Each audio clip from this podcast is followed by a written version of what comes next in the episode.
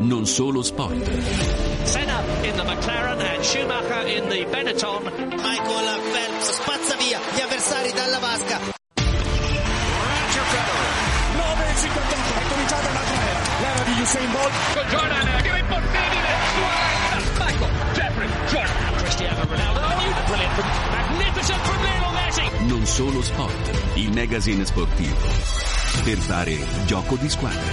Vola Yuri Keki, vola! Per Tania. Fantastica Tania Cagnotto. Interno Valentino Rossi entra dentro, prende la corda. Ecco parte Patani, attenzione signori, quando questo ragazzo scatta non c'è niente da fare.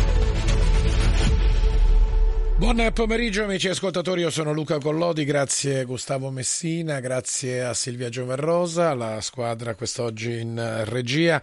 Non solo sport di oggi non può non affrontare la vittoria in Coppa Davis dell'Italia contro l'Australia dopo 47 anni. Torna questa Coppa in Italia. Ne parliamo con Don Giuseppe Praticò, cappellano militare, istruttore federale di tennis padel. Grazie Don Praticò per essere con noi. Grazie a te carissimo Luca e un saluto a tutte le radioascoltatrici e radioascoltatori. Don Giuseppe, eh, tutti i giornali oggi parlano di questa vittoria, una vittoria eh, che mancava da 47 anni e qui torniamo indietro ai tempi eh, di Panatta, Bertoluzzi e altri, Bertolucci ed altri, ma eh, volevo entrare un po' nel merito con te di questa vittoria, perché tutti ora mettono in trionfo questi giovani e praticamente per eh, una volta sembra che tutti siano diventati esperti di tennis dal divano di casa, hanno giustamente tifato Italia e, e giustamente hanno riscoperto uno, sto, uno, uno sport che per moltissimi anni è rimasto praticamente sconosciuto. Tra l'altro, tu sei istruttore della Federazione Tennis Padel, ultimamente c'è stato anche il successo di quello che è un surrogato, perdonami questo termine, del tennis che è il padel, quindi questo significava che il tennis era qualcosa ormai nella memoria dello sport italiano. Oggi invece siamo qui a commentare un'altra cosa. Che cosa è successo? Ma carissimo Luca, innanzitutto eh, mi preme dire che la gioia è grande perché la Coppa Davis torna finalmente in Italia dopo 47 anni, come hai ben fatto osservare dalla vittoria di Santiago del Cile del 1976. Penso che il successo degli sport di racchetta in questo momento e in questi ultimi anni stia veramente scalando le vette, se così possiamo utilizzare questa immagine. Eh, il cugino del tennis, il padel, ha fatto riscoprire questo amore ecco, per gli sport di racchetta, ma il tennis è tornato a buon diritto ecco, eh, nell'Olimpo degli sport di racchetta con quest'ultima vittoria. Eh, direi che eh, facendo i complimenti eh, ai nostri ragazzi capitanati da Volandri eh, è la vittoria eh, del singolo, la vittoria di una squadra, ma direi in modo particolare che è la vittoria di un sistema, il sistema Italia. Uh, frutto dell'impegno di questi ultimi decenni che la federazione ha messo in campo uh, attraverso un sistema che ha coinvolto 13.000 insegnanti, 2.000 scuole, più di 3.000 circoli, più di 150.000 bambini che giocano. Ecco, direi che la Coppa Davis è um, frutto della vittoria ecco, di proprio questo sistema che la federazione è riuscita nel tempo a portare avanti.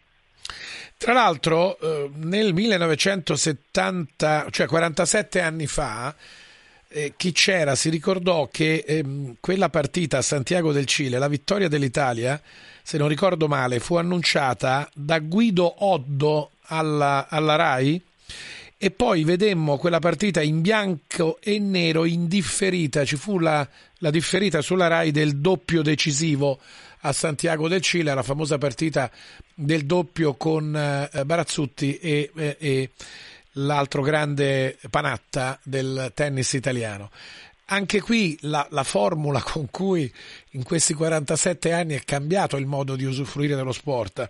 Guido Oddo che annuncia la vittoria e poi indifferita in bianco e nero il doppio. Invece in questa impresa, 47 anni dopo, una diretta no stop della RAI praticamente ci ha portato in casa il campo da tennis. Sì, questo ci deve far comprendere come sia cambiata anche dal punto di vista eh, della scelta eh, dello sport nelle nostre televisioni, nelle nostre testate, dell'importanza anche di quegli sport che sono sempre stati considerati minori rispetto al calcio. Eh, ma soprattutto per la passione che migliaia di italiani hanno messo nel condividere ecco, la loro persona davanti allo schermo per accompagnare nella tifoseria la nostra nazionale italiana di tennis. Sinner che viene indicato giustamente come un grande campione, però dobbiamo anche ricordare che soltanto qualche mese fa eh, era, eh, aveva perso eh, a New York, ad esempio, eh, ci, ci, ricordiamo le immagini di Sinner che piangeva a bordo campo a fine partita, rinunciando anche alla Davis, era sfinito, praticamente fu anche criticato. Eh, insomma, Sinner è rinato in questi mesi. Diciamo che eh, è stato frutto in modo particolare della sua tenacia, della sua perseveranza, dell'equipe che eh, lo sta allenando e lo sta seguendo. Diciamo che Sinner ha 22 anni ed è cresciuto molto in questi ultimi periodi, in modo particolare possiamo dire che um, Sinner uh, è maturato, sta maturando, è giovane di età, può dare tanto, può dare tanto ed è stato lui insieme agli altri suoi compagni trascinatore, il mattatore della vittoria dell'Italia. Non a caso ecco, ha, ha, vinto in semifinale Kokovic sia in singolare che in doppio e questo sta a significare che la vittoria che lui ha fatto alle ATP Finals, la prima vittoria poi seguita ecco, dalla sconfitta in finale, non è stata frutto di un caso ma di un uh, allenamento, di un uh, modo ecco, di intendere il tennis che certamente fa parte di un bagaglio non episodico ma uh, strutturale ecco, della sua personalità sportiva. Ci sono altri due elementi che Don Giuseppe Praticò vorrei su questo tema commentare con te. Innanzitutto nello sport si può cadere ma si può anche risorgere. Questo Sinner lo sta dimostrando, lo ha dimostrato. Sì, Sinner ha dimostrato tanta caparbia, tanta tenacia. Eh, ha fatto vedere come eh, un campione in erba, un campione che sta crescendo, può anche sbagliare, può anche perdere, ma eh, ritrova ecco, la forza eh, di rialzarsi e dalla forza di rialzarsi riesce ad ottenere queste vittorie che non sono vittorie di circostanza o episodiche, ma sono frutto ecco, di un lavoro intensivo, di un lavoro che certamente ecco, negli anni eh, a venire porteranno il loro frutto. Non dimentichiamoci che Sinner in questo momento è quarto ecco, nella classifica ATP, eh, ma certamente ecco, nei prossimi anni sicuramente ecco, lo potremo vedere nelle prime tre posizioni. Altro aspetto, abbiamo ricordato che questa è una vittoria di giovani italiani e qui mi permetti un, un, un ricordo e cioè mm, uno di questi ragazzi è della Valpusteria e cioè l'Italia allora cent'anni fa la Valpusteria era Austria eh, quindi l'altro è, è, di Chivasso, i due eh, che hanno vinto il, il doppio. E anche questo è, è un insegnamento, no? come anche la, lo sport poi alla fine superi quelle che sono le vicende geopolitiche, politiche dei secoli passati, degli anni passati. Diciamo che eh, attualmente negli ultimi anni eh, il sistema Italia della Federazione Tennis che sta utilizzando è stato oh, non più ecco, a centrare, ma dal centro andare ecco, in periferia e creare le condizioni perché i giovani, i talenti si potessero sviluppare ecco, laddove eh, si trovano e poi ecco, fornire loro la formazione adeguata e necessaria attraverso eh, la possibilità dei maestri federali che vanno, li incontrano e poi in una successiva ecco, riportano ai centri federali di riferimento. Don Giuseppe ti fermo un attimo perché ora è il momento dell'Amarcord.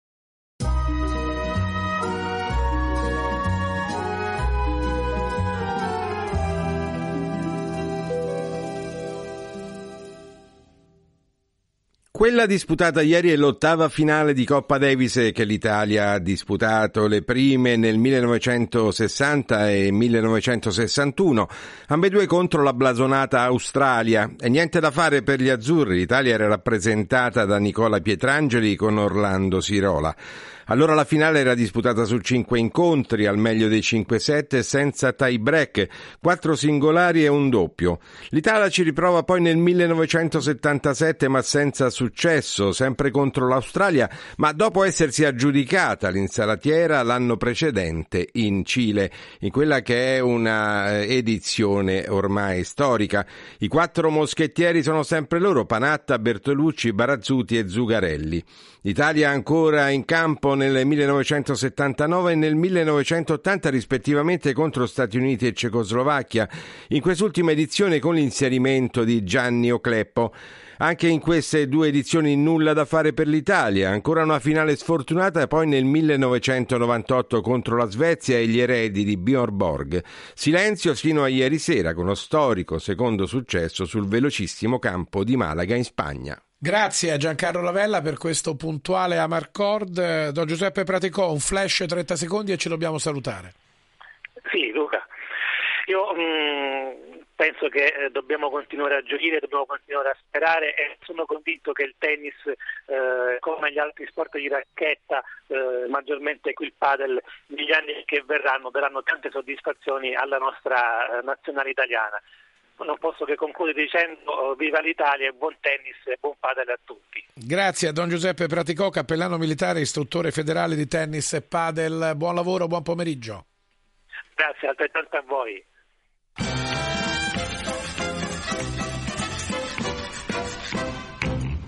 Buon pomeriggio da Antonio Menenti per l'angolo del tifoso.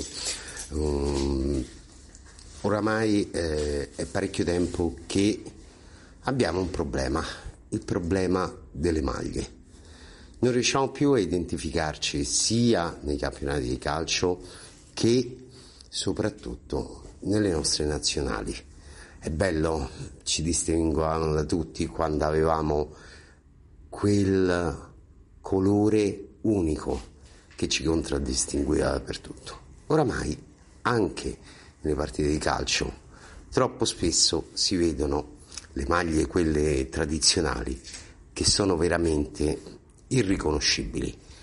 Il tifoso non riesce più a immedesimarsi nella nazionale per quanto riguarda la maglia e a volte ci riesce anche difficile, magari ci sintonizziamo all'improvviso su una partita, riuscire a capire chi sta giocando contro chi. Sappiamo il risultato perché c'è scritto in quell'angolino a sinistra in alto, ma ci mettiamo sempre qualche istante di troppo per capire chi è effettivamente che va in attacco, chi in difesa. È veramente un po' destabilizzante.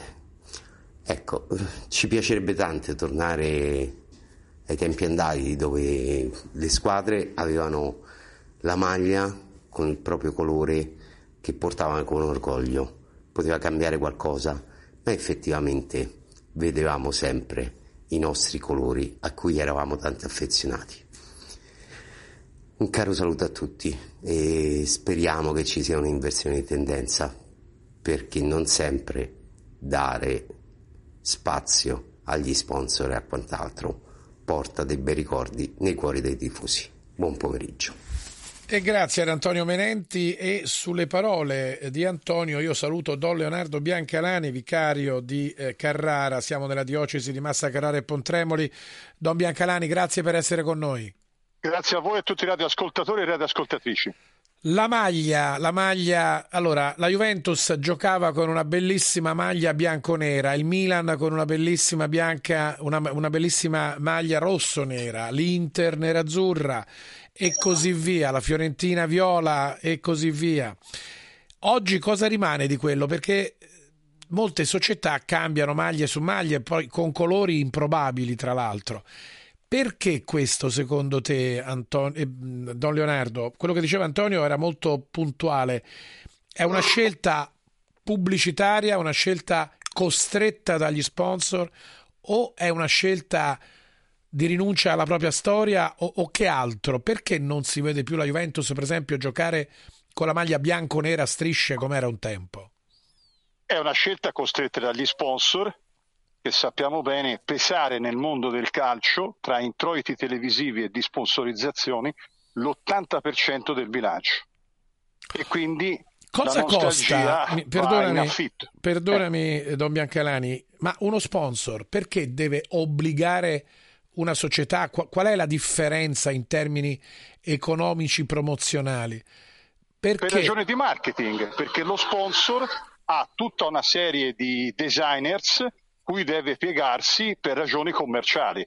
Quindi non si fa più la maglia seguendo la nostalgia del tifoso, si fa la maglia seguendo il merchandising che viene imposto.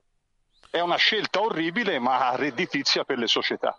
Però si potrebbe mantenere la maglia storica di un club in questo caso. Io parlo del calcio, ma forse la stessa cosa succede anche in altri sport. Forse nel basket la, la, la percentuale pubblicitaria promozionale è maggiore e, e anche in altri sport. Ma nel calcio forse tra le tante maglie quelle storiche andrebbero mantenute.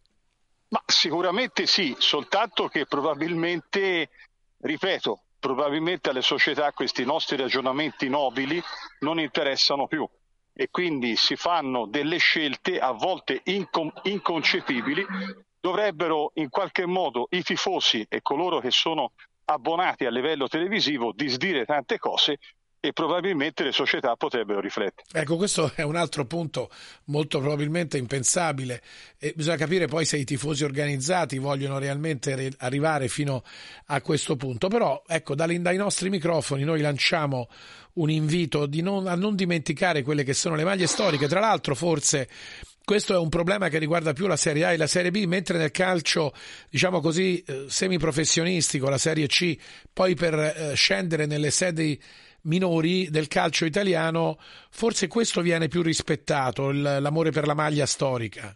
Assolutamente sì, Serie C, Serie D sì, è, viene rispettato totalmente. È un problema di Serie A e di Serie B che ricordo avere grossi diritti televisivi. E credo che sia un problema anche televisivo perché il, la, la, la, le maglie spesso aiutano a riconoscere i giocatori, anche quindi in era televisiva questo è quasi un obbligo, mi sembra di capire, trovare quelle maglie che maggiormente risaltano anche per la ripresa, perché può sembrare una, una, un aspetto banale, ma non lo è.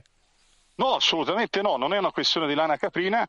Io stesso ho ascoltato come voi l'angolo di Menenti, sono perfettamente d'accordo, però purtroppo come anch'io sportivo appassionato non riesco più a capire determinate scelte.